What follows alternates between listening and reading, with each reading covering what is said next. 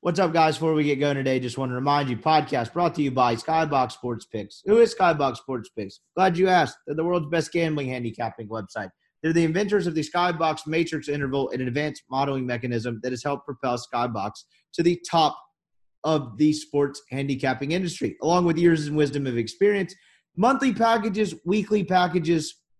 You need to go check these guys out. They just got done with that awesome NASCAR promo. They will be doing new promos in the future. Uh, they're giving out free plays on Twitter at Skybox Picks, all one word.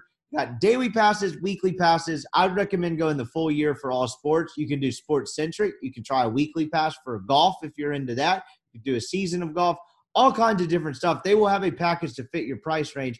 I know you guys are using it. Rob, I've talked to them. They have the traffic. Use the promo code RIPPY. Y'all are just peeing away, pissing away free money, however you want to put it, by not using the promo code. So when you go make a purchase at Skybox, all you have to do is type in Rippy in the promo code, and you're going to get 20% off any purchase. So check them out, skyboxsportspicks.com. Podcast also brought to you by LB's University Avenue across from Kroger. Y'all know Greg. You hope you enjoyed the Grill Corner on Friday. Go check him out.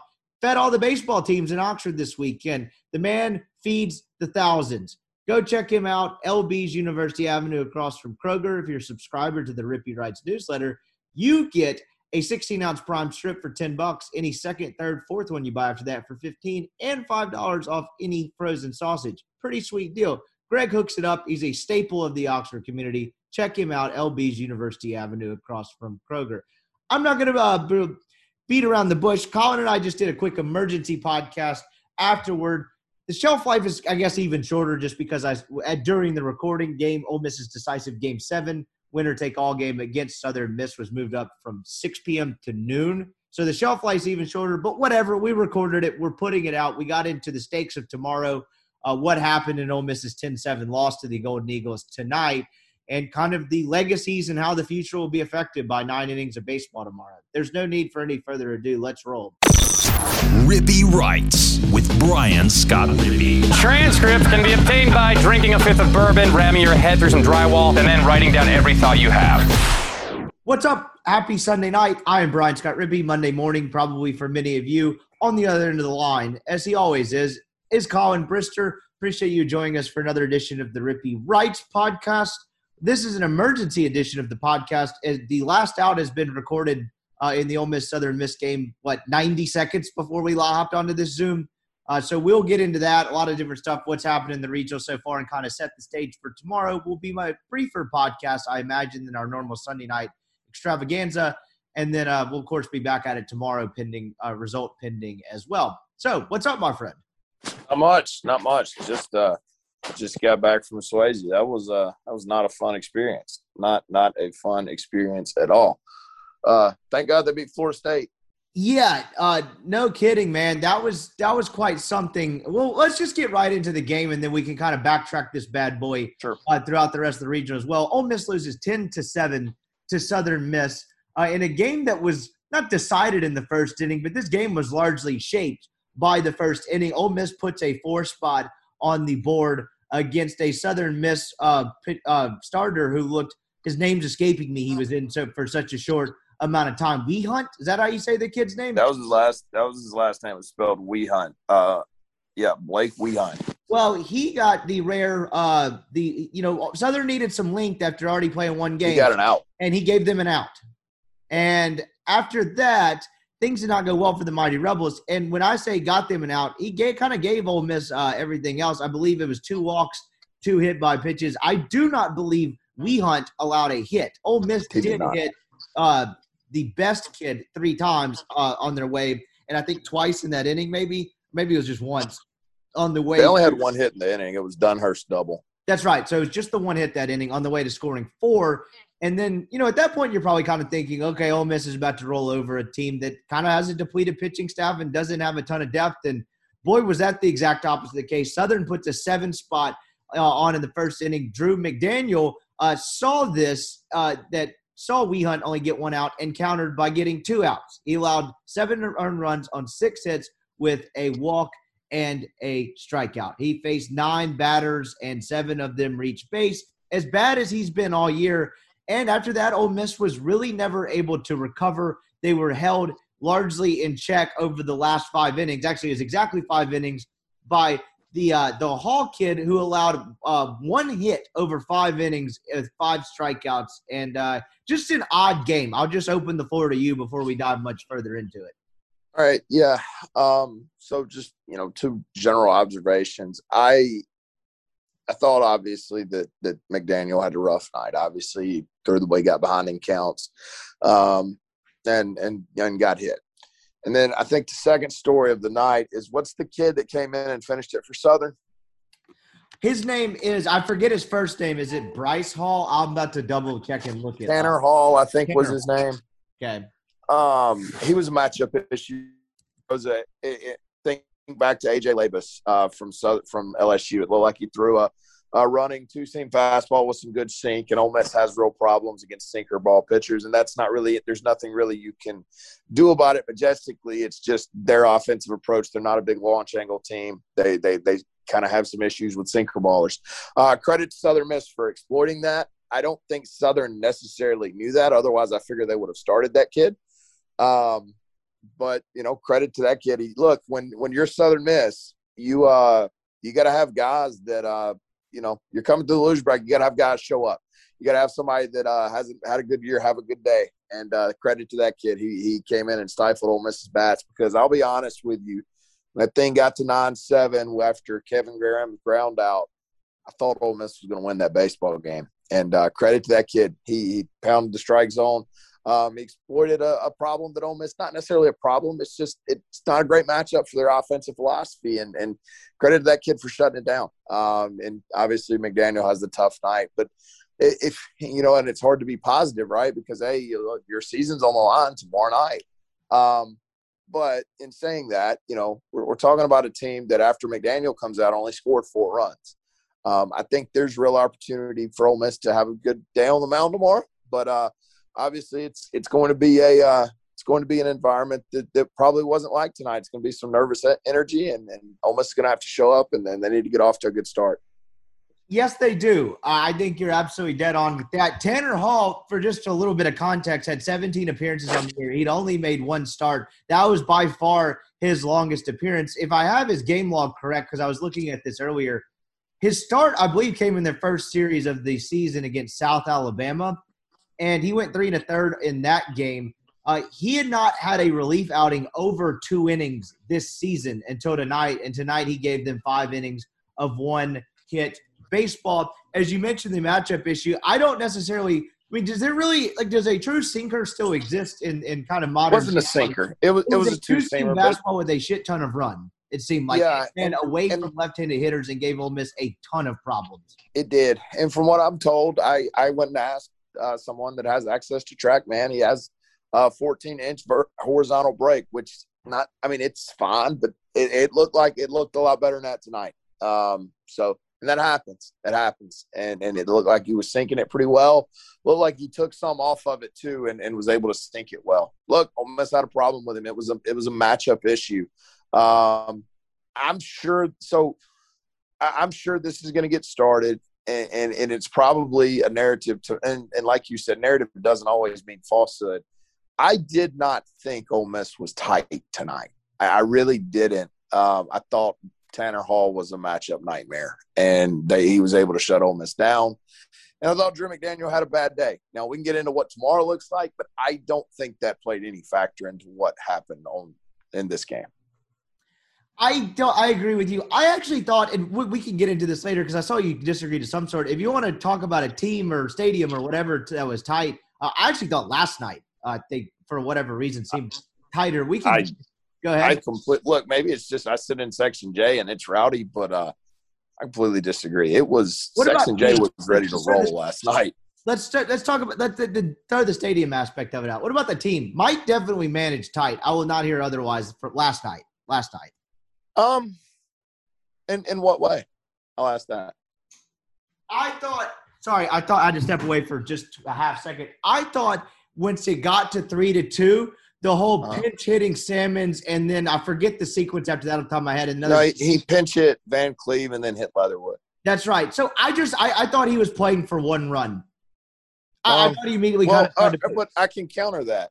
Okay. when he had his eight nine hole reach and he didn't bunt Chatagnier, he he's not playing for one run there.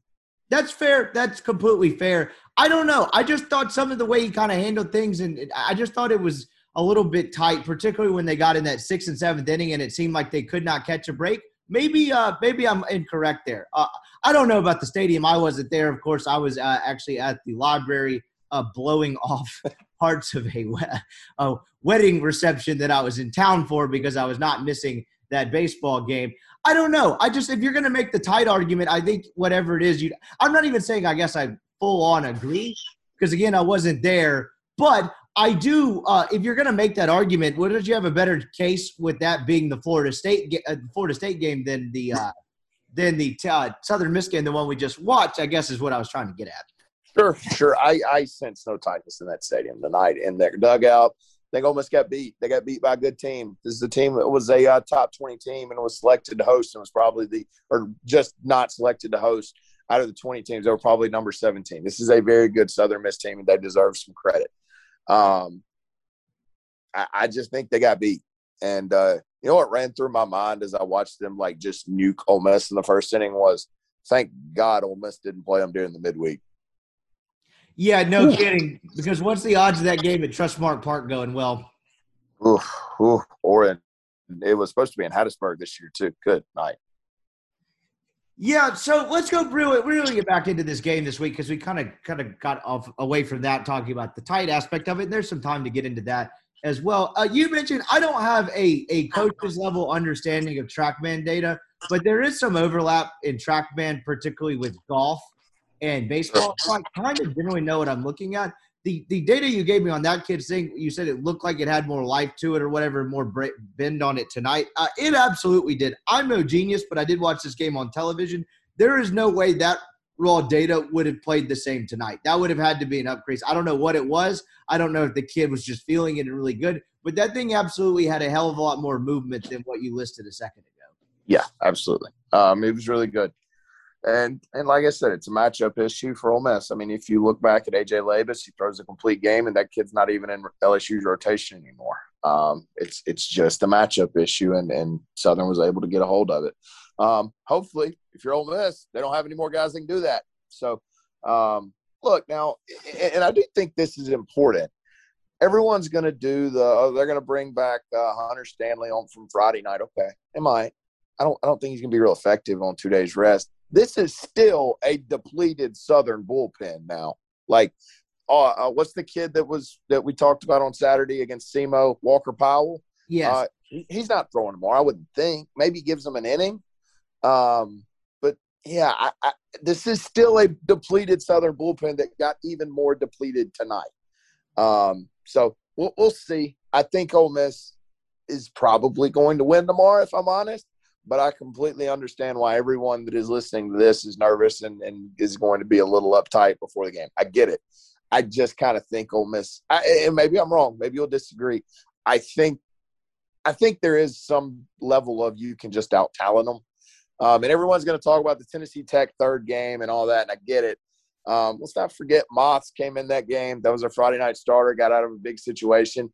And and I get, you know, what's funny about that Tennessee Tech thing? Everyone talks about the right fielder that comes in, and I get it. Like we we talk about it in the same vein of like, hey, he's this right fielder that threw 81 to 82 miles an hour. Like, dude was pumping 93 now. Um, I don't think that guy exists for Southern. Maybe I'm wrong. They actually do have a shortstop that pitched uh, for the first time in their CUSA tournament. Um, maybe he comes in and is, is the junior right fielder from Tennessee Tech. But I, I just I think there is an opportunity on Monday night for Ole Miss to just out talent Southern Miss on the mound.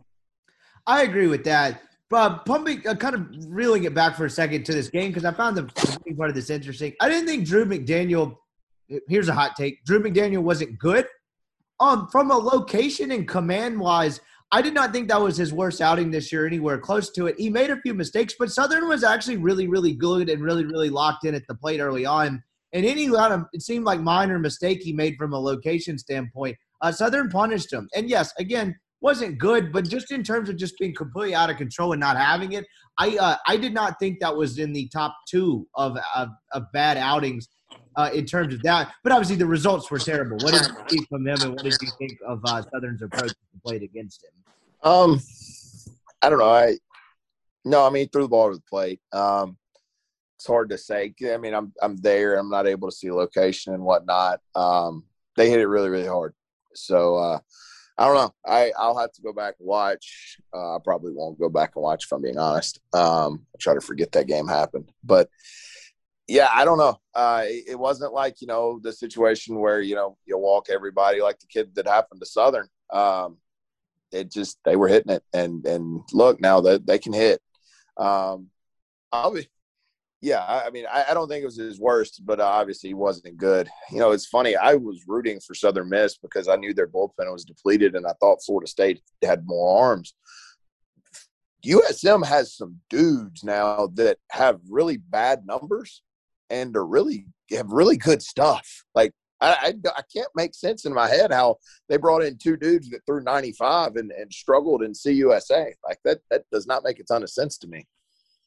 It's probably, and, and I could be wrong about this, but there's probably a certain taxing element of having to play four game weekend series as well. I know it's two seven inning games, but that's, I mean, you keep adding it up. That's more innings than you're used to on a weekend, right? Instead of 27 innings, that's what 18 plus 14, that's 32 innings a weekend. That's five extra innings a weekend, and you do that 10 times, that's 50 extra innings you have to cover. Sure.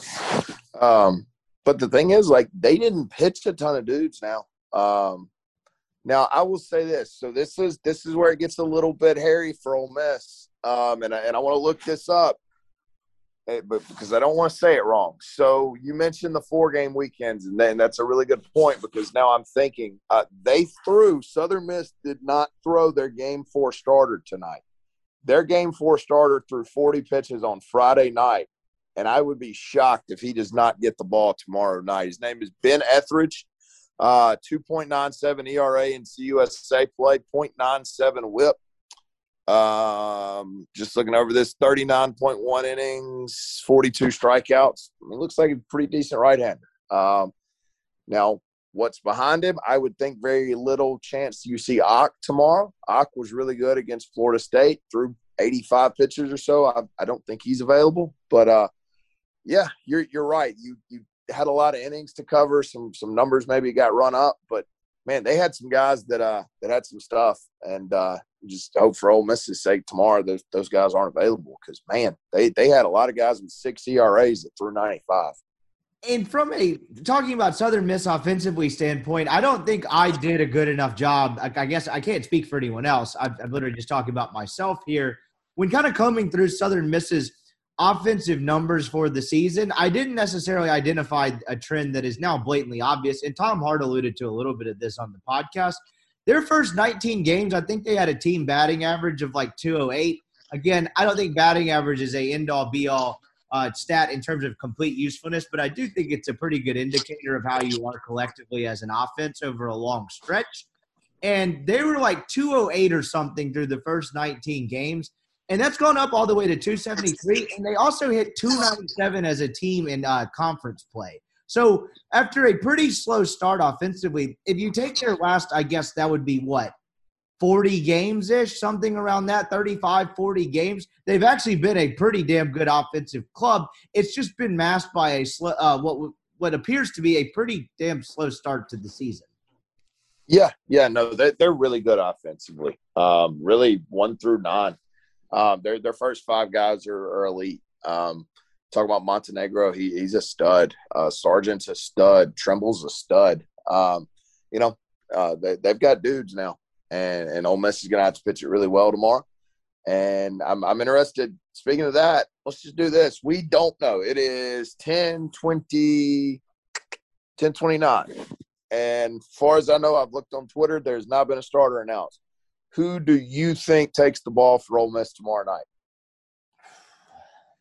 I know who, I, who I'm going to go with, but I'm going to let you answer first. I'm still here. I'm just thinking. Because uh, I thought about this. I didn't. That one, I didn't think about this. I will say this. I, I will. I will rule this out. I don't think it's Cody Adcock. Is it? This sounds dumb. Is it Derek Diamond on short? That's who I was going to Yeah. say. I, that's that's my first instinct. I think I would go Derek Diamond, and hell, man, I, I guess you could try to get him through a second time through the order, but like if they Well- so they get if he goes through the faces nine guys and it goes relatively well, and the tenth guy comes up and gets a hit, do you yank him then? That's probably Yes. the strategy. Um, let's piece Not, this not together. literally. You get what I'm getting at, though. Not not quite quite literally. Obviously, game scenario if Ole Miss up five nothing or something, you're a little more relaxed on him. My point Sure. being is, you just see what you can get out of him, see how many pitches you can have him throw, Sure. and then have a tight leash, particularly when you get at, uh, beyond the first time through the order. So let's let's piece this together. Um, Broadway's available tomorrow. Like like I would be very very shocked if he's not available tomorrow. Is that fair? Yeah, I mean it's it's, it's June and he's had a day's rest. Like the fact that he threw back to back, I don't So- think matters. So like, uh, but let's piece together. He's got two innings, right? Like let's give him two. Let's not get crazy and give him three. Let's give him two. Is that fair? yes, All right. Dougherty threw 60 pitches on Saturday on Friday. He's got two days off. He's got two probably, right? Two seems fair. Yeah, and to be honest, in Dougherty's case, I know he threw more pitches, and but he, like you mentioned, it's two days versus one. If you give him two and he's really rolling, are they really going to cap him? No, but I, I, I'm just I'm being conservative. No, I, I know, give- I know, I know what you're getting at as well. But yeah, so I agree. For the sake of your, All right, let's give him two. So I need five innings, right? Um, where Yeah. where am I getting five innings? Because da- Diamond's going to be available. I, I, I let's let's give Diamond three. Is that fair? Yes, Okay. Ask you this. I, I you tell me I'm wrong if you think I'm wrong. Just I'm I'm putting this in the universe. You really think 26 going to sit over there and Yeah, watch his team get beat? like I, I'm putting it out there. I'm just he might do it, or I'm not saying he might you know not throw if he, he can. I'm saying he might not. He may be sore as crap, not give you an inning. I got a hard time believing that if 26 can give you an inning, he's not going to do it. yeah. Um, I mean, I, I, I- but let's go ahead and be, let's let's sidebar of the sidebar. What percentage chance do you see him at some point tomorrow? Um, the starting is clearly that's out. No, At what point of the situation warrants it? At what point? What percentage would you give it that Ole Miss has a one-run lead and needs four outs? No, I don't think they'll let him close. Um, so it's hard for me to put a percentage because if Ole Miss is up nine to two in the fifth, like you know, um, he's not coming in. Fine, if the game's close, if they if, if If Ole Miss is up four, if Ole Miss is up four to two in the fifth, I would say sixty-five percent. I was going to go forty, but I, I don't. I, I guess both of those answers kind of point to the fact that I agree. I just don't know if he'll want to watch. Yeah, he clearly won't want to. No, he won't want to. Yeah, of course he will not want to. I just don't know if he will be able to watch his team go down with the ship. I mean, Mike may not let him, but what? if- I mean, would you put it past him? Just run out there, knock out whoever's on the mound. I'd hate it the fact that he'd have to uh, KO a teammate and then just take over. Could he put himself? So, uh, I saw uh, so like everybody that if you follow me on Twitter knows I'm a Clayton Kershaw stan. I saw him in the uh, NLDS one time just to put it like on one day's rest. Just go put his cleats on, say, you know what, I'm going to save the game. Don't worry about it. Uh, that feels like totally something Doug Nikhazy would do, right? Yes, absolutely. Like Mike can tell him he's unavailable, and Doug can say, "Well, you know, I think I can go, and I'm going to go." So, um, but look, like, I, so let's do this. Um, I'm not going to give him an inning because I think there's a realistic possibility he wakes up really sore. He threw 117 pitches the other night. I think that's possible. Okay, um, and I think you know, look, if he can't go, he can't go. If he's sore, he can't go. But we we figured out four innings. Okay. Um, Brandon Johnson's probably getting an inning. I know he threw 40 pitches. He's probably getting an inning tomorrow. All right. So I need four innings out of somebody that is not Brandon Johnson, Jack Dougherty, and Taylor Broadway tomorrow. That's what I need. And I think if you can get that at a relatively efficient rate, I think Ole Miss is going to come out of there with a win. Um, I, I just think Ole Miss, maybe look, and, and we can get to this narrative stuff of of Mike and postseasons and whatever. But I just, if you just look at this on paper, right? Like if you just said on paper, who do you think is going to win? Who's got the most bullets to fire? It's Ole Miss, right? sure, but I think Yeah. without a shadow of a doubt. Yeah, and but then you get into the next thing that I'm sure we're about to talk about. Sure. Uh, the dirty little secret, though, in terms of like bullets to fire kind of being better equipped to I know tonight with the Hall kid, it was a matchup thing, but uh, this offense for about four or five games now not been very good. No. Um, but at the end of the day, they scored seven tonight. They did. Um, you know, so I don't know. Well, uh, it, it, wasn't good offensively. No, the the lineup's not deep right now. Um, one, you know, two through four is kind of carrying it, and then Justin Bench um, is doing a little bit. Um, TJ McCants is struggling. Hayden Dunhurst had two hits tonight, uh, but you know it's uh it's worrisome. We'll say that, um, especially you know, look, you, you talk about win tomorrow night. Yeah, you got to win tomorrow night. Obviously, the season's over, but it's really worrisome in that if you do win tomorrow night, you better go out to Arizona and swing it. And it does look like Arizona is going to advance. Um, you better go out to Arizona and swing it because them brothers out there can swing it. Yeah, and really, if you want to kind of put a finger on the offensive struggles of what it has been, uh, I would point to you now. Chatagnier has been better over the last what three ish games. Probably, maybe you could give forward. I don't have his game log sure. up. Uh, it's it's it's Dunhurst, McCants, and Leatherwood, is it not? Yeah, I mean Dun, Dunhurst has been better, uh, but it's well to me it's McCants and Baker is is the issue right now, or are the issues right now. Um, you know, McCants has two hits on on Friday night, but it's it's been a struggle since then, and it's frankly not just been a struggle at the plate for him. Tonight was his first multi-hit game since Auburn in the SEC tournament. He had been hitless in four of his previous seven games before that, and then his last multi-hit game, if you take out Auburn, is Sunday Van- against Vanderbilt. It, it's certainly been a struggle over the last month if you just kind of go through uh, his game logs and his numbers. Yeah, and and some of this is regression. Um, and what I mean by that is he always had a high BA, BIP batting average on balls in play. It was like 500 or so in SEC play at one point because um, he, he strikes out a lot. And, you know, but he hits the ball really hard when he doesn't. Um, so some of that's natural regression and, and some of it's he's scuffling. Um, but yeah, Ole, Ole, Miss needs needs him to produce. Obviously, um, Baker is obviously struggling. Um, a little bit interesting that Baker starts tonight with a right hander on the mound, right? Like, uh, you know, Calvin Harris started the last two games in Hoover. I thought he probably would get the start when I saw it was a right hander for USM. Um, but, you know, uh, we'll see. We'll see tomorrow what happens. I, I think there's a real shot Calvin Harris, if it's a right handed pitcher, gets a start. Um, I think Hayden Leatherwood needs to start regardless of the handedness of the pitcher uh, for Southern Miss. Um, but 30 we'll bucks see. you play Plumlee in, in center tomorrow night. No, I don't. I don't. I, I don't, don't I agree with that either. We, I just saw this question. I didn't even ask for questions. No. I sent a tweet that we were recording a podcast, and people just think people just associate that, I guess, no. with questions now. I don't. I, you can't. I'm, I'm, joking. I'll take them, but that was when I saw pop across the screen, just as you mentioned that. You can't. To me, maybe I'm wrong. This maybe the the coach in me, and I'll I'll admit that. I don't think tomorrow night's the night you just, you know what, I'm going to screw with the lineup again. I think you just roll the nine out there and you go. I agree with that. Um, you want to do that in Arizona? That's fine. Um, tomorrow night ain't that night. So, uh, just, just, I think you just got to roll it out there and see what happens. Um, and, and pray to God you wind up with more runs or, or this gets, this gets really, really weird. So, bringing it back to this game for just a second, um, you know, Ole Miss is kind of held down right after that first inning. I mean, they do end up with the seven runs, but four of them came on one hit.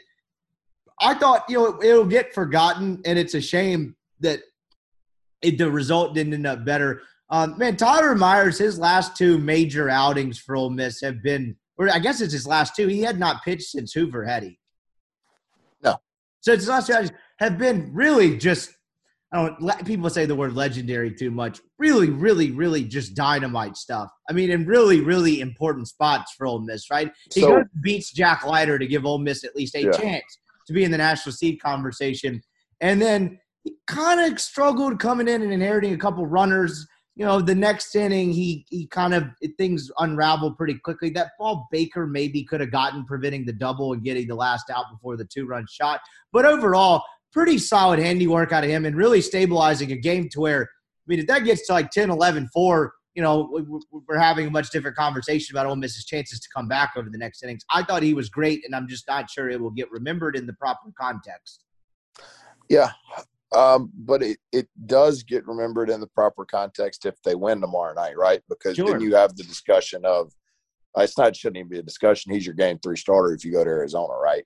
Yeah, ab- I, so we got to ask that question as well. Even before I, I told you we were recording this emergency podcast, I uh, hold that thought. We'll get into that in a little bit, uh, but I, I, I'll just spoil it in the short answer. I think my answer to that. Hey, hey, breaking news. Uh, noon tomorrow, twelve o'clock for first pitch. Really? Yeah. I told you they're gonna play all day. So that's just trying to get the process started. Yep, Yep. noon tomorrow. That will be a productive day at the cubicle. Yeah. Oh, God Almighty. So, anyway, we will uh, obviously we will do a post game reaction pod regardless of result, but we're just breaking news live on this emergency recording of the podcast. So Ole Miss kind of gets held at bay. Uh, really, after you know they get to the six, they get to the seven runs, that kid comes in and uh, is really just phenomenal for the last five innings of the game. Ole Miss scores seven runs in the first four innings, and then has one hit against Hall after that, and really just struggled uh, really with that. I mean, it was that sinker won them the game. The two seamer with the movement. I keep calling it a sinker because Kyle Peterson kept going back and forth where he decided it was a two seam fastball with a bunch of movement. They're really just kind of stifled the Rebels offensively. I, I, I don't even know where I'm kind of going with this point, but it comes not to put the whole thing on Drew McDaniel, but him not even kind of giving Ole Miss a chance and only recording two outs kind of puts you in a weird spot to where we just had to spend 10 minutes trying to figure out how Ole Miss gets to nine innings tomorrow. To where if he gives them a chance, Myers probably isn't used. They could probably have gone to Brandon Johnson or someone else to fill those innings, and you know exactly who you're starting in game four, and probably pretty feel pretty damn good about it. So it seemed like a bit of a double whammy to me. The fact that he was so he struggled so badly because you burned what you thought would be your game four starter if you needed it. Um, I thought about that when Myers went to the pen. I saw him go down there, and I, my, my first thought was I wouldn't do that. Um, my second thought was, would you rather have Tyler Myers? Because so I'll say this: when Myers came in that game, Ole Miss was down six to four. He essentially, to me, at that point, was your game three starter. Does that make sense? Like, I don't think it's a bad move. I don't disagree with it. It sucks that it had to happen because sure, if he gets you four and you're getting to the fifth and you need a new pitcher, you don't go to Tyler Myers. No, no, no, no. Um, I'll ask this, and and you know, obviously, what happened today happened through 24 pitches. Is there any possibility he's available tomorrow? I don't know if I can trot him out again after what happened today, though. I, I it it if I'm trotting him out, the game's over. And that's not a shot at the kid. I just I, I don't know how you have confidence with him against that lineup tomorrow. You're referring to McDaniel, by the way. Yes. Yes. I, don't see how you could do that. I mean, if, if, if it really came down to it, I mean, hell, if it comes down to that or trying to get four outs from Doug, where are you going? Doug.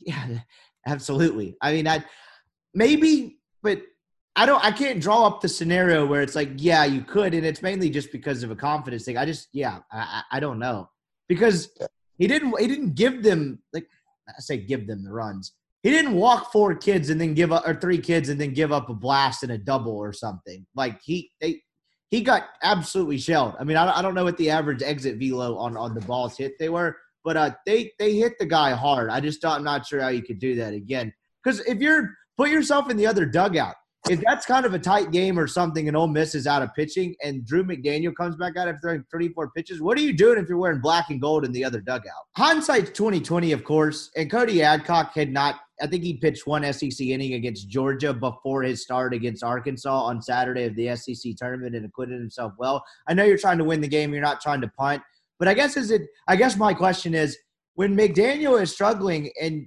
you know it's looking like Southern, you know, Southern Miss scores seven runs at that point, and I know Myers got up before that. I'm not trying to play the second guess Mike thing because I don't think he did anything egregious tonight.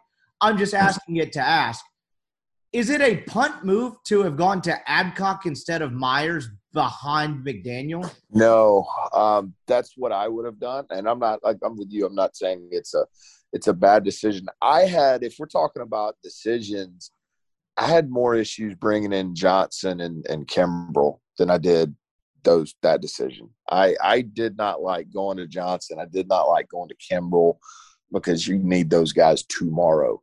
Frankly, if it's me and and maybe I'm crazy, I see all those lefties that Southern hits that's really good, and I'd have a real hard time not giving Kimbrel the ball tomorrow. Yeah, and you know that's another good point. Another good, I guess, a good way segue into. You know, we just played the game. How do you get twenty seven out tomorrow? Right. We didn't include Cody Adcock in that. No, we didn't. And that's probably uh. an oversight. I mean, if we're talking, if we're being honest, you said, well, you said I don't think Cody Adcock starts. He's got to factor in tomorrow somehow, right? No, you know, we, I, I, no. I, we agreed. I think, like, if you're putting a percentage on it, I mean, would you say it's almost a coin flip as to whether Mike goes diamond on short rest or Adcock? Yeah. Um, but he's got to factor I, I, in, is my point. Is he? All right. I mean, I, I can present a scenario where he doesn't. Um, you know, we, we did the Johnson one, Dougherty two, Broadway two. You telling me they can get four innings without Cody Adcock throwing? Yeah, they could. But yeah, I just think Wes Burton, I think Jackson Kimbrel, I think maybe oh God, God help me, Austin Miller. Um, think think you can provide four innings without without him throwing. You know, uh, maybe he starts. I don't know. Um, I think it was said that that they don't know who's going to start. Um, it was. So it was just said we, they don't know. So just to preface so that, sleep well, everyone. I would think so. Maybe, maybe this is me, right? And this is kind of what I did with Doug. I would think if it was Adcock, they would have announced that. I think so too, unless you don't know and then you decide on it later. Maybe maybe you're checking on Diamond tomorrow and seeing how he feels. And if it's good, it's Diamond. If it's not, it's Adcock. We'll see. Um, but I don't know. We'll we'll see tomorrow. Uh, that's a hell of a way to sleep, knowing that your season's on the line. You don't know who's going to start. I mean, I'm sure before Mike leaves the office tonight, they will have figured it out. But still, I would probably think so too, or at least have a. They're not going to sleep. They're not sleeping tonight. Uh, that might take a, quite a few glasses of vino. I do know Mike fancies that. So, uh, yeah, I God help him on that one. So, uh, we, that's probably enough on that game. Let's kind of get into what everyone probably wants to talk about tomorrow. Sure. Then we kind of have a, a future piece of this uh, in Baton Rouge, if you know what I'm getting at. So tomorrow, uh, I mean, I was my girlfriend was watching the game with me. Uh, I got back. Thank you, American Air, for allowing me to return to the state of Texas. That was nice of them. I she does it. I was explaining to her, and I texted you kind of something. I was like, tomorrow. Hey, real real quick. Don't mean to interrupt. See you tomorrow night in Fayetteville too. Like the Cornhuskers got it done. And you know, it, that's kind of a decent. Look, Ole Miss or not, when you when you push it to a winner take all game and it just becomes nine innings and like you know you throw up fatigue in the path to get there and all that, like it's a different deal. I mean, I hate to do the game seven, anything can happen, but this is the seventh game of the regional and anything can happen. You never know. It happens elsewhere. But the whole tightness, Tennessee Tech 2018 parallel, that's going to be inevitable tomorrow. There, I mean, it's undoubtedly, man, there's going to be a weird energy in the stadium tomorrow. And it's obviously postseason baseball. People will be hanging on every pitch. I, I don't even know what I want to ask. Well, what do you think the energy in that place is going to be like tomorrow? Um, depending on how it starts. Um, I think Ole Miss needs to come out. I think, and this sounds stupid. I'm aware.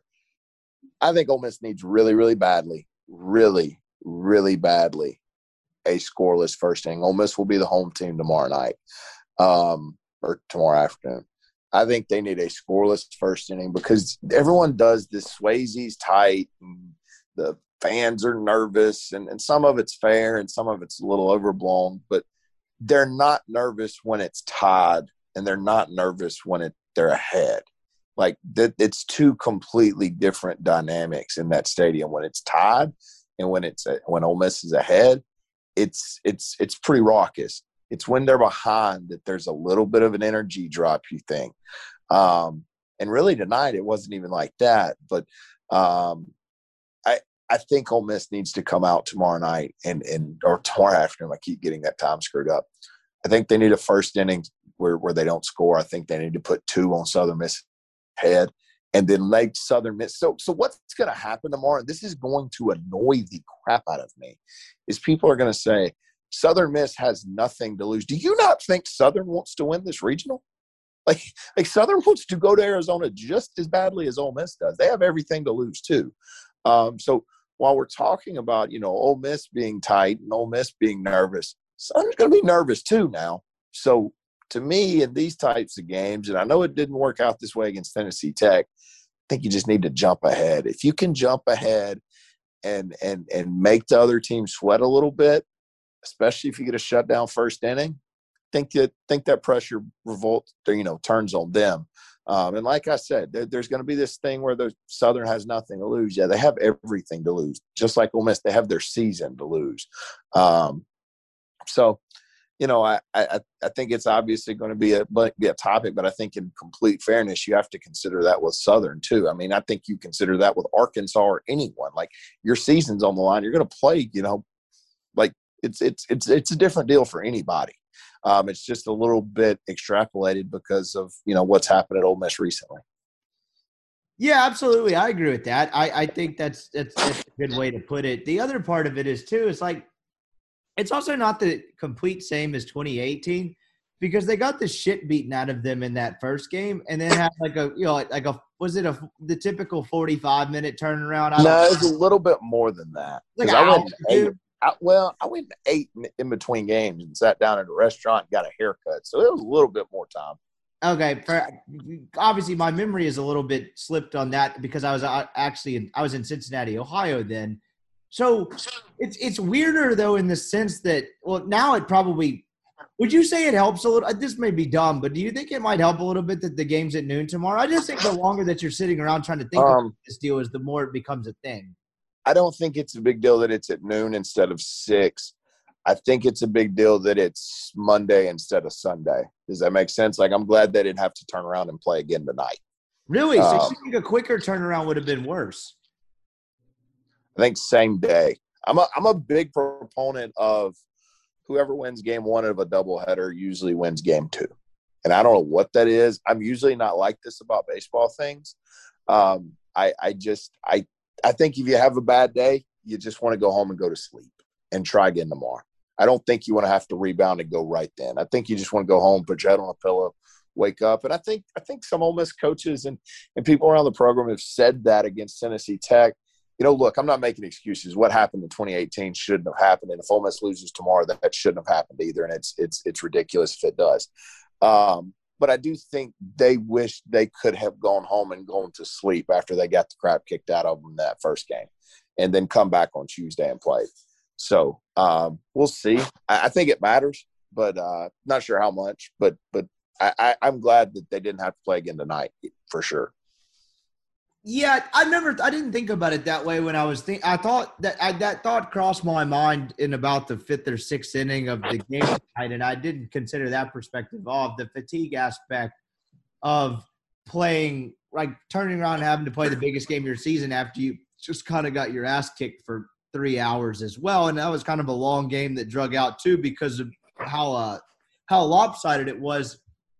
Another aspect of this uh, too, as well, is a lot's been talked about the last three times Ole Miss has been in the postseason is the personality and the mindset of the team. Black Monday kind of speaks for itself, right? I mean, my sure. the worst professional day of its life.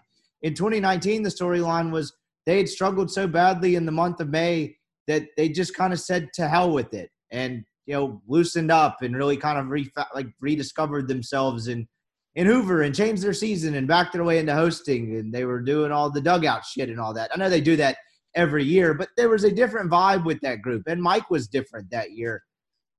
It's going to be like it's part of this conversation as well. And I'll just offer you this: this team has overcome, you know, obstacle after obstacle. Whether it's losing your captain in a non-contact injury in a midweek game against whoever the hell that was, and kind of, con- I mean, they were consoling him in the dugout. They knew immediately that it was likely over. It's kind of crazy to think that now, seeing what Tim Elko is doing. Overcome that. Then you lose Gunnar Hoglund to the year. They've had some tough losses, and you know, two two of them in particular have been at the hands of their head coach, and not really anything uh, they did themselves, other than the couple of you know, other than Josh Mallitz physically giving up the runs, right outside of the obvious. This team has responded each time it's back against the wall, right? Like they had the they were at the they were kind of pushed to the brink in terms of like their adversity threshold after Texas A&M and you had Kumar Rocker and Jack Leiter staring down the pipe. And what did they do? They bested Jack Leiter. Uh, excuse me, they bested Kumar Rocker.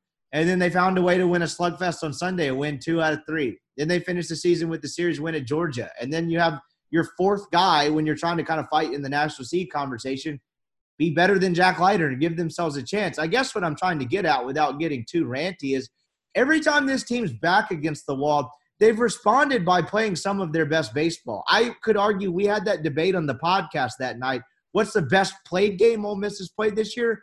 And we each included Friday against Vanderbilt in the top two. I just think they played well and responded every time they've been dealt any sort of dosage of adversity. And so I guess if there's there's been other teams in the past where I'd kind of be like, hey, I don't know how they're going to react. I think this team will respond well to it. Does that mean they're guaranteed to win the game?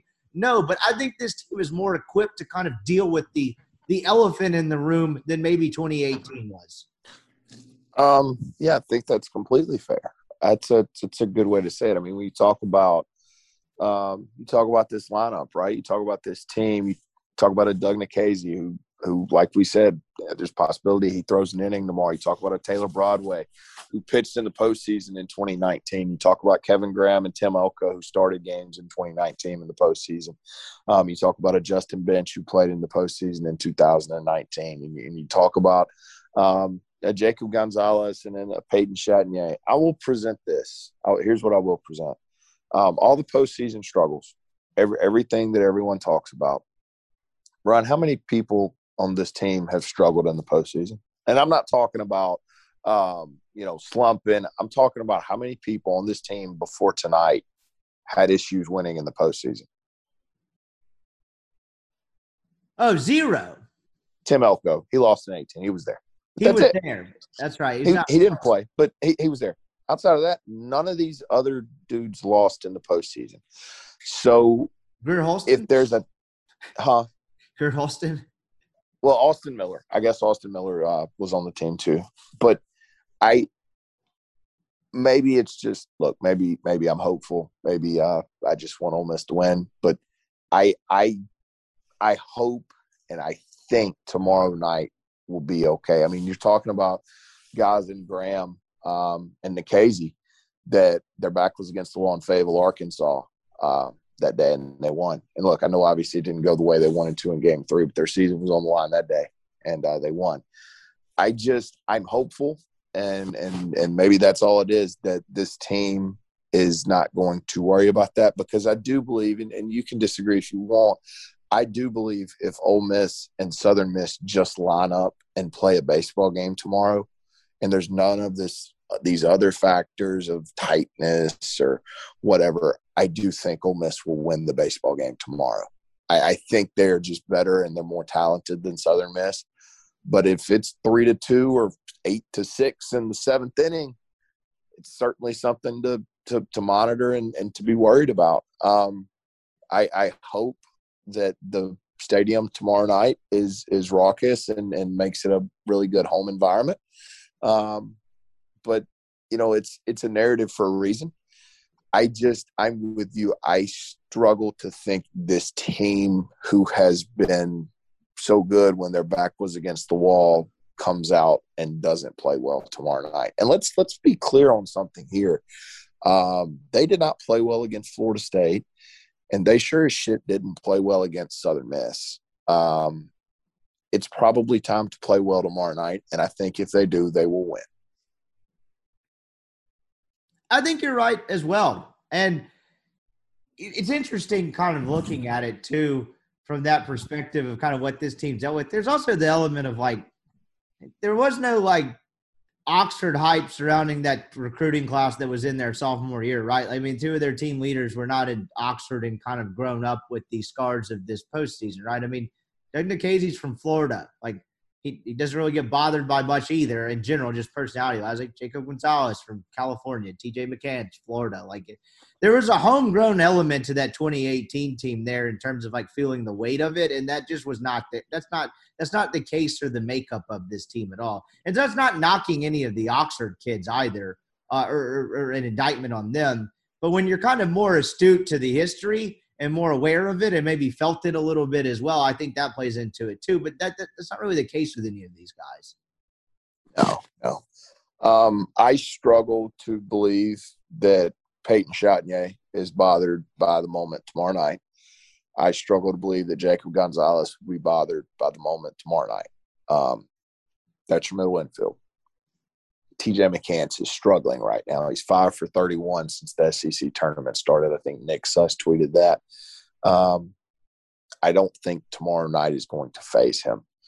I think they're just going to go play, and and hopefully that's good enough to beat Southern Miss. You know, I we'll see.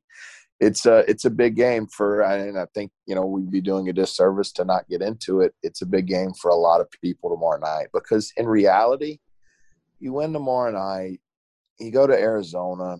Yeah, I want us to go to the College World Series, no doubt about it. Um, but if you win tomorrow night, this I, I, I think tomorrow night, if you win, I'll be honest here. I think tomorrow night, if Ole Miss wins, you can put a lot of this regional postseason stuff to bed. I do. You've won your last two regionals. You've won seven out of ten. Um, you know, you had a bad day in 2018. You talk about 2016. That team at the end of the day wasn't very good, and I don't know why in the hell we'd still be talking about a team in 2004 at this point. Um, but if you lose tomorrow night, you, you've lost six of ten regionals at home. Like the difference to me in in winning six of ten regionals and seven of ten regionals at home, like that line of demarcation feels massive to me. I agree. I have one more stat uh, for you before we get. To, I want to hit quickly Friday and Saturday just because they happen before we get out of here. Because uh, now with it being the game at noon, this is going to have a shorter shelf life. As this no, no need to go to our normal extravaganza. Uh, listener Austin Miller, not the pitcher, just for, so we're clear, not the pitcher, uh, messaged me the stats. I want to make sure he gets his proper credit. He said it was cool to use on the pod. When Ole Miss has had two chances to advance to in a regional or a super, so obviously two and zero in a regional, one and zero in a super. They're one and five with the second opportunity. The one win was against Pomeranz against Western Kentucky in 09. Lost 05 yep. game three Texas Super after losing game two. Lost Miami Super game three 05 after lo- losing game two. Beat Western Kentucky, Virginia, West Virginia Super lost to the TCU regional in 12 yep. and Tennessee Tech in 18. Not saying that means anything, but I just thought that was an interesting statistic under Mike. I think it means something if tomorrow night doesn't go well. Sure. Uh, it, it, doesn't necessarily mean anything in terms of the result tomorrow night, but it's uh, it means something for the man in charge in the dugout. Uh, absolutely to this point. I mean, that's really a Mike Bianco stat. Let's just not beat around the bush. No. And last thing I wanted to get to, kind of parlaying into that, I appreciate Austin looking that up and sharing that with me as well. I just thought it was an interesting way to look at things. I, not to bum everyone out, but it is part of the conversation. Let's just say they lose tomorrow. Oh God. What does the future look like? Because you know Neal McCready with Rebel Grove, who we're now affiliated with and part of, and happy and again still very thrilled to be uh, within the Rebel Grove podcast network and a contributor and all that. Neil reports that uh, Mike Bianco uh, is that the LSU job is down to two candidates. Um, essentially, they think so between Kevin O'Sullivan and Mike Bianco, and that basically that LSU is absolutely interested in Mike Bianco, and that is he is a finalist in their mind. What Neal didn't say anything about whether Mike would take the job. We can debate that, speculate about that, or that they've even contacted Mike. They just believe that he is, you know, a finalist for the job in terms of a desirable candidate. And so I, I mentioned that in this conversation of if it does not go well tomorrow, it's kind of a convoluted deal, right? Because you figure LSU wants Mike Bianco to kind of continue this run and then throw a bunch of money at him from, you know, Omaha and have that and kind of help sell the hire more. Maybe that's not a major factor, just kind of a thought to throw out there. But at the same time, like he loses the home regional, that would almost I don't know. What do you think happens if they lose the game tomorrow? I guess I'll just throw it out there that way because that seems like a desirable uh, way to amicable way to split this thing up. Not saying it'll happen again. Not I, I, I preface this again. I'm not a reporter. I'm just some ass clown with a podcast and a newsletter now. But what do you think will happen if they lose the game tomorrow night? I would think so. I'm going to do this from an LSU perspective. I would think that LSU has, and I could be wrong here with a lot of things that's gone down at LSU lately. I would think that LSU people have smarter, uh, have have enough smart people to not make a decision on who you want to hire to lead your baseball program off the basis of one game. I would I would think that they have people in that administration that are smart enough to not do that. Um, so one game with Mike though. Yeah, it, it it is because all right. Here here's the thing it, it is one game to me because if I'm LSU, because I if I have already thought and decided I am going to hire Mike Bianco, and again, like you said, I have no clue what LSU is going to do. I have no clue if Mike would take it. I don't know anything about it. Um, you've already addressed this, right? Like you've already gotten over this that he has problems in the postseason. You've already told yourself that's okay. It'll be fixed here. I don't think a loss tomorrow night puts that over the top. Like if you've already made this decision that he is worth hiring and he is worth being your baseball coach, then you have already decided that hey, this is an issue and we're going to have to deal with it here. Um, and I don't think tomorrow night would change that.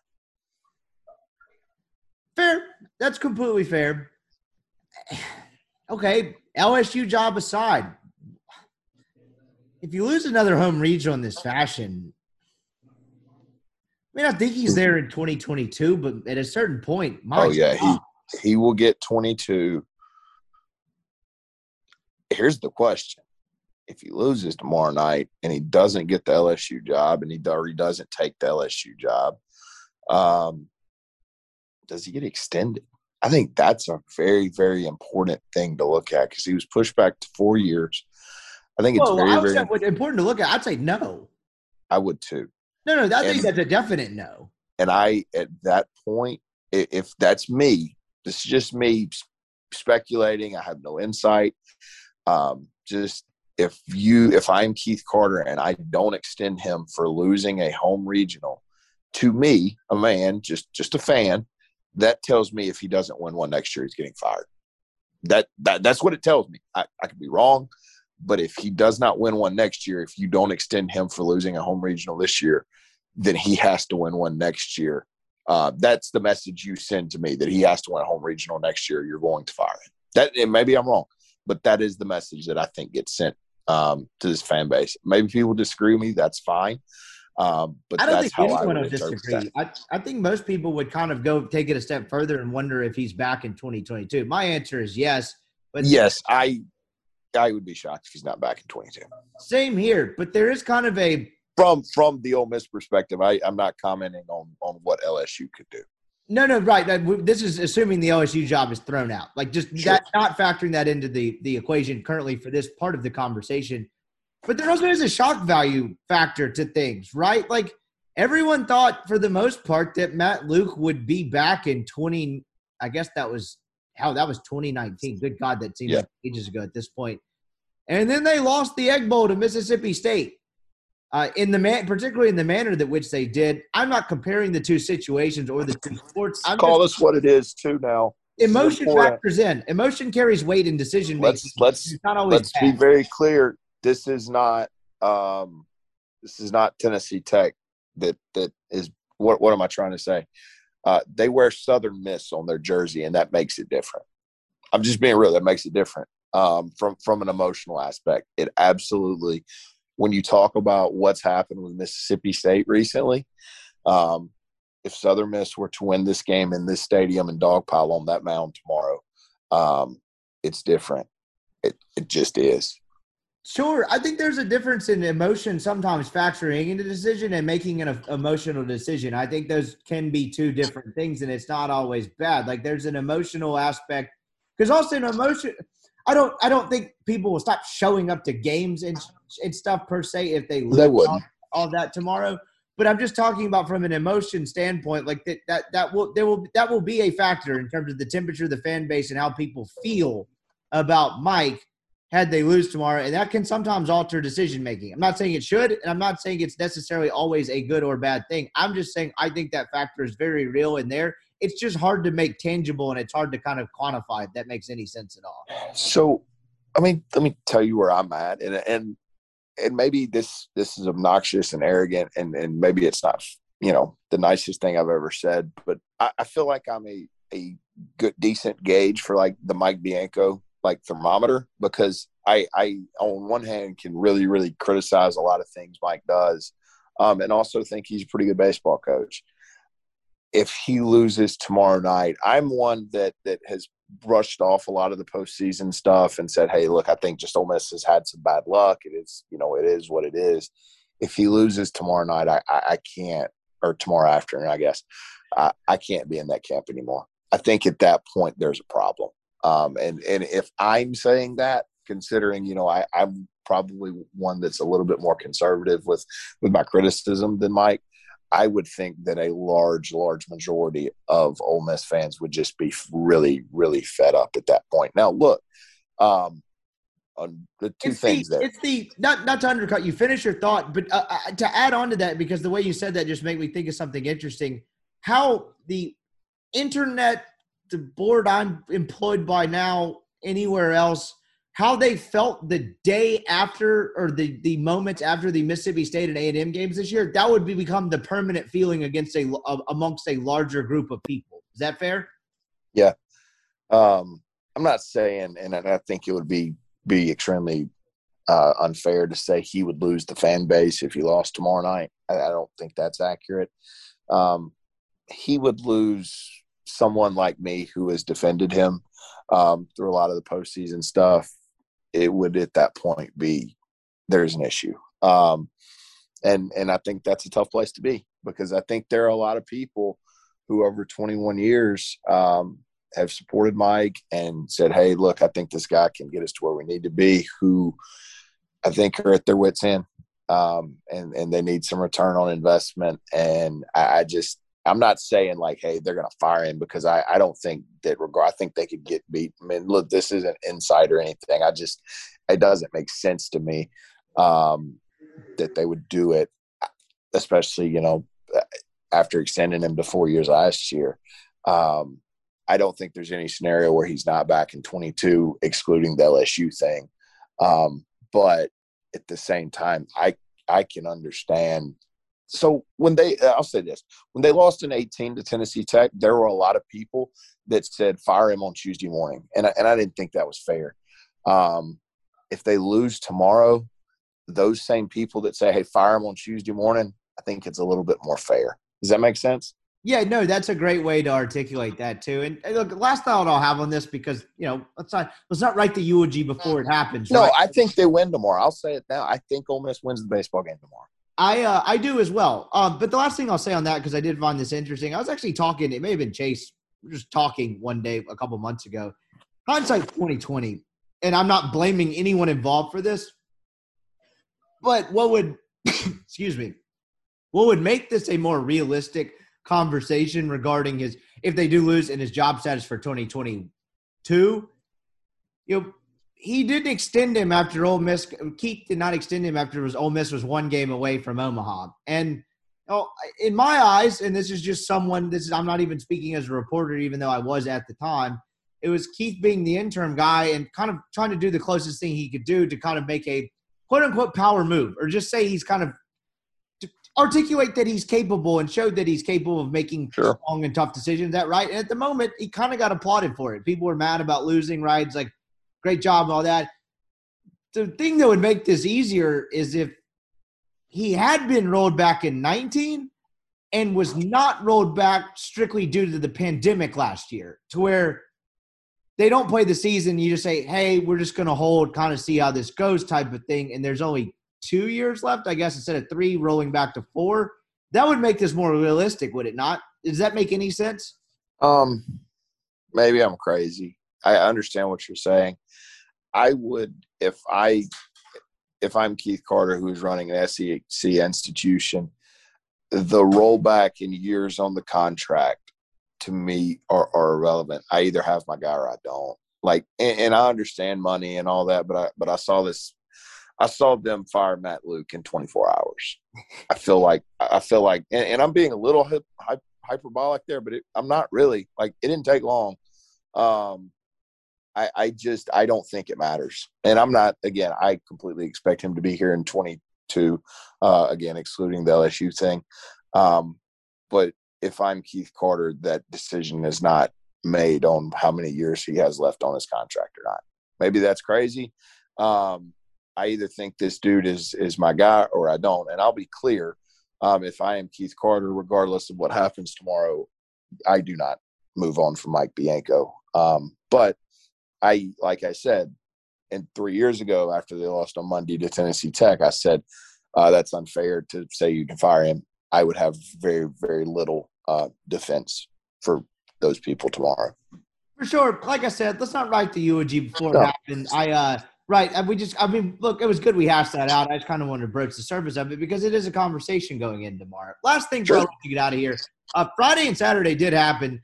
Uh, I thought this from SEMO actually was a kind of good. I mean, look, he, yeah. did, he did everything he could. Um, Ole Miss was not very good offensively against him. Thank God for Elko's bomb, or Ole Miss had kind of been in a weird place. And that I think Elko kind of masked the the offensive panic for a night, right? Because like outside of him, they weren't great offensively, and then of course they weren't great offensively on Saturday at Florida State. Uh, just quick thought on Friday. I thought of, I thought it was well pitched. I thought Diamond did exactly what they needed from him, and it was one big swing that won Ole Miss the game, basically.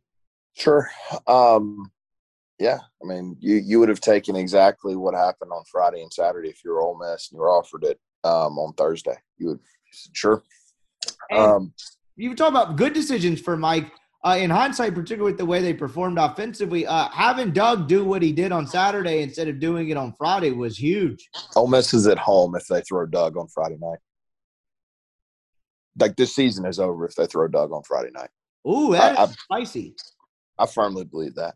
I mean, look, man, they did you look? Derek Diamond threw four point one innings against SEMO now. Like, like, you know, I don't, I don't necessarily think yesterday would have gone well against Florida State. And then you saw McDaniel today. You saw McDaniel against what this Southern Miss team would have been if you, if Diamond would have lost Florida State. Yeah, no, you're so, right. I'm not saying it's wrong, and it's, the, the the McDaniel thing is definitely true. I think they quick hook Diamond. I think Mike was like, "I'm not screwing around with this, particularly this kid on the other side." Like Diamond, there is a path where Diamond ends up at like five in the third, even longer, and the the the, the length looks better than the outing because I thought he was pretty good. I thought he was fine. Um, okay. I just so my thing with Diamond is Florida State hits the ball out of the ballpark, and uh, guess what? Diamond gives up. No, you're no. That's fair. I'm not. I, am not arguing against what you're talking about. That Diamond would have fared better against Florida State. I was just making the point that his stat line could have looked way better against sure. than it did. Sure. Um, but, but, I don't disagree with that at all. I think you're dead on with that your initial point was, uh, you know, giving Mike credit for for doing that, and that's exactly right. I, I kind of got it off topic by saying their season would be over, but I, I do believe that. Um, but you know, um, that's so. We're talking about those first two games, and and and there's so much narrative and and whatnot going on tomorrow. Um, that tomorrow is the reward for winning the first two games, right? Like, yes, Ole Miss needs to win tomorrow, but you gave yourself this opportunity. You gave yourself some margin for error. You gave yourself the opportunity for Drew McDaniel to have a bad start because you won on games one and two. Um, and and credit to Mike for doing everything possible to put his team um, in the best situation to win two games. Yeah, absolutely. Uh, then last thing, Saturday was pretty awesome from Doug's perspective. Ole yeah. Miss stunk at the plate. That kid for Florida State, Hubbard, and the kid after him, was not very good. And Ole Miss really, really handed that game to them or was trying to. credit to Doug for kind of buckling down. It was the classic Doug 2021 game in terms of there's been a lot of games where he hasn't quote unquote had it. And when you look up in the seventh inning and that kid is still out there pitching, you know, I thought he was it looked kind of flat to me. Looks like he definitely did not have it. And then he just kind of after the home run, the two home runs, just found another gear. Sure. always does time and time again. And man, Ole Miss needed it. Um, and it was a cool moment. And look, yes, Florida State handed them that game, but with all the crappy, I tweeted this out Saturday night uh, from the lyric. but I just said in a year of crappy breaks, them getting a break on the the guy rushing a chopper, uh, and it ends up being overthrown when the guy running to first base has one healthy ACL is almost too perfect. But in a year of crappy breaks, Ole Miss was doing a good break. Sure, um, absolutely. So, uh, absolutely do one, and and you know they got it, and that allows them to have this opportunity tomorrow. That um, you know, it's uh, it's look, I, I think that uh, I think that that you're right. They they did deserve a break, and I think it's important to realize that, that the past two games they've they've not. If you look at it from a totality standpoint, they've not played well. Um, and what your hope is that is that they put that together tomorrow. Um, because when you talk about Florida State, I mean they win the game because you know um, Martin, I think it was, or maybe I, I can't remember the kid's name. He throws it into or over the the head of the first baseman when Elko's running. He rushed to throw when he didn't have to and almost won a game. And, and sometimes, like you said, you deserve breaks because this team needs them. Um, Chase so, made the point too that you your true self comes out in the postseason, and Florida State was dumpy defensively, and they sucked yeah. there. Yeah, um, exactly right, and and that's what got them beat um, against Southern Miss today. So um, I will say this. I will say this. I, I said that you know I wish Ole Miss was playing, um, you know, Florida State if I'd have known that, you know, Southern's guys that had bad numbers had good stuff. There is an element of, I think I'd rather play the CUSA team and their de- depleted pitching staff versus the ACC team. And maybe that backfires on me. And I know that the Tennessee Tech thing happened. Um, but I, I just kind of think that if if I had to play someone's depleted pitching staff, I think I'd take USM uh, tomorrow. Um, but we'll see. Uh, not gonna be a not gonna be a lot of sleep for uh, for maybe Ole Miss fans and, and certainly that coaching staff. I was about to say there. Will there be some sleep for you? How are you watching this game tomorrow? Mine will now be on a laptop screen at a work cubicle, so that's nice. Assuming this thing gets played on time, I have my doubts about that. I would actually bet this thing. Looking at the weather for auction right now, and Gary, I'm not a meteorologist, and there a better chance that this game, the bulk of it is played late rather than early? Yeah, if I'm Ole Miss, if I'm, you know, my honest opinion, if I'm, if I was Ole Miss, and uh this thing could be played on Tuesday night, I just said no, we're keeping it at six because uh if I can get one more day, I can give 26 the ball and I can win. Um, but I, I, say that. I mean, not everybody can do what Drew Pomeranz did, but I think he could be. He can give you a lot more on Tuesday um, I do think you're right. I think this presents them the opportunity to play throughout the day. This game may take nine hours. Um, when you look at the weather and whatever, it may take nine hours, but um, we'll see. I, I, it's interesting to see how they manage it from that perspective because you can't, you can't really extend anybody if you're dealing with multiple weather delays. Um, so I don't know. We'll see. I'm, uh, I'm interested. Um, I'm interested to see who starts. I'm interested in uh, you know how Ole Miss comes out of the gate. I think I think tomorrow's first inning's big. Think Ole Miss can throw up a zero, I think they can. Uh, I think they can get you know get some momentum going. And I'm not one to believe in momentum, and maybe I'm maybe I should use the word confidence. Um, but I think if this team will just go play, and and I'll make us both give our picks tomorrow and make it maybe give a score. Um, but I think if this team will just go play, I think they'll win tomorrow. I do. Um, so I think that's the narrative. I think, hey, if they go win tomorrow, like there's nothing to talk about. Um, and if they, I think if they lose tomorrow, I think that uh, this this this postseason thing just it it's just a, another leg in the fire. For sure, appreciate the time as always. Uh, no, no, you're not getting out of here. Give, give me a give me a score tomorrow. Oh, uh, Ole Miss wins nine five. Dad gum. That is literally what I was going to say because we spend too many hours podcasting together. I'll go. I'll go eight four for the Wolves, but yeah, I think it's. Uh, I think it's a game that maybe Ole Miss gets a pretty decent lead, and they have to hold them off, and then Broadway gets it done. if it ends nine to five, I'll give you credit for it, even though you volunteered to change your score prediction. But uh, at that point, I don't think either one of us will care a whole lot. Of Yeah, let me tell you, Ole Miss wins 9 5, 8 4, 18 12. You're, done. I don't care.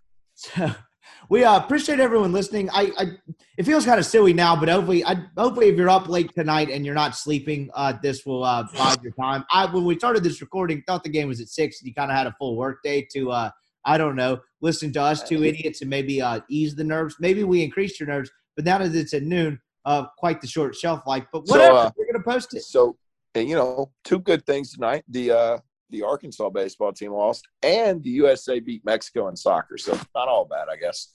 Congrats to USA. USA soccer's coming. That next generation, uh, beautiful. Gonna make the World Cup this time, baby. Yeah, I think I hit every cliche in five minutes. Appreciate the time, dude. I'll talk to you tomorrow. We'll just see how it goes uh, uh, as we afterward. And, and- what that was stupid. I'll talk to you tomorrow. I don't know what the tone or state will be. Is that fair? Yeah, yeah, and you don't know my physical state either. I yeah, that's what I was referring to. So So Uh, all right, sounds I'll good, my man. Tomorrow, dude. Appreciate the time as always. Sounds good. Safe and happy next twelve hours, I guess, before we talk again. Appreciate it, dude.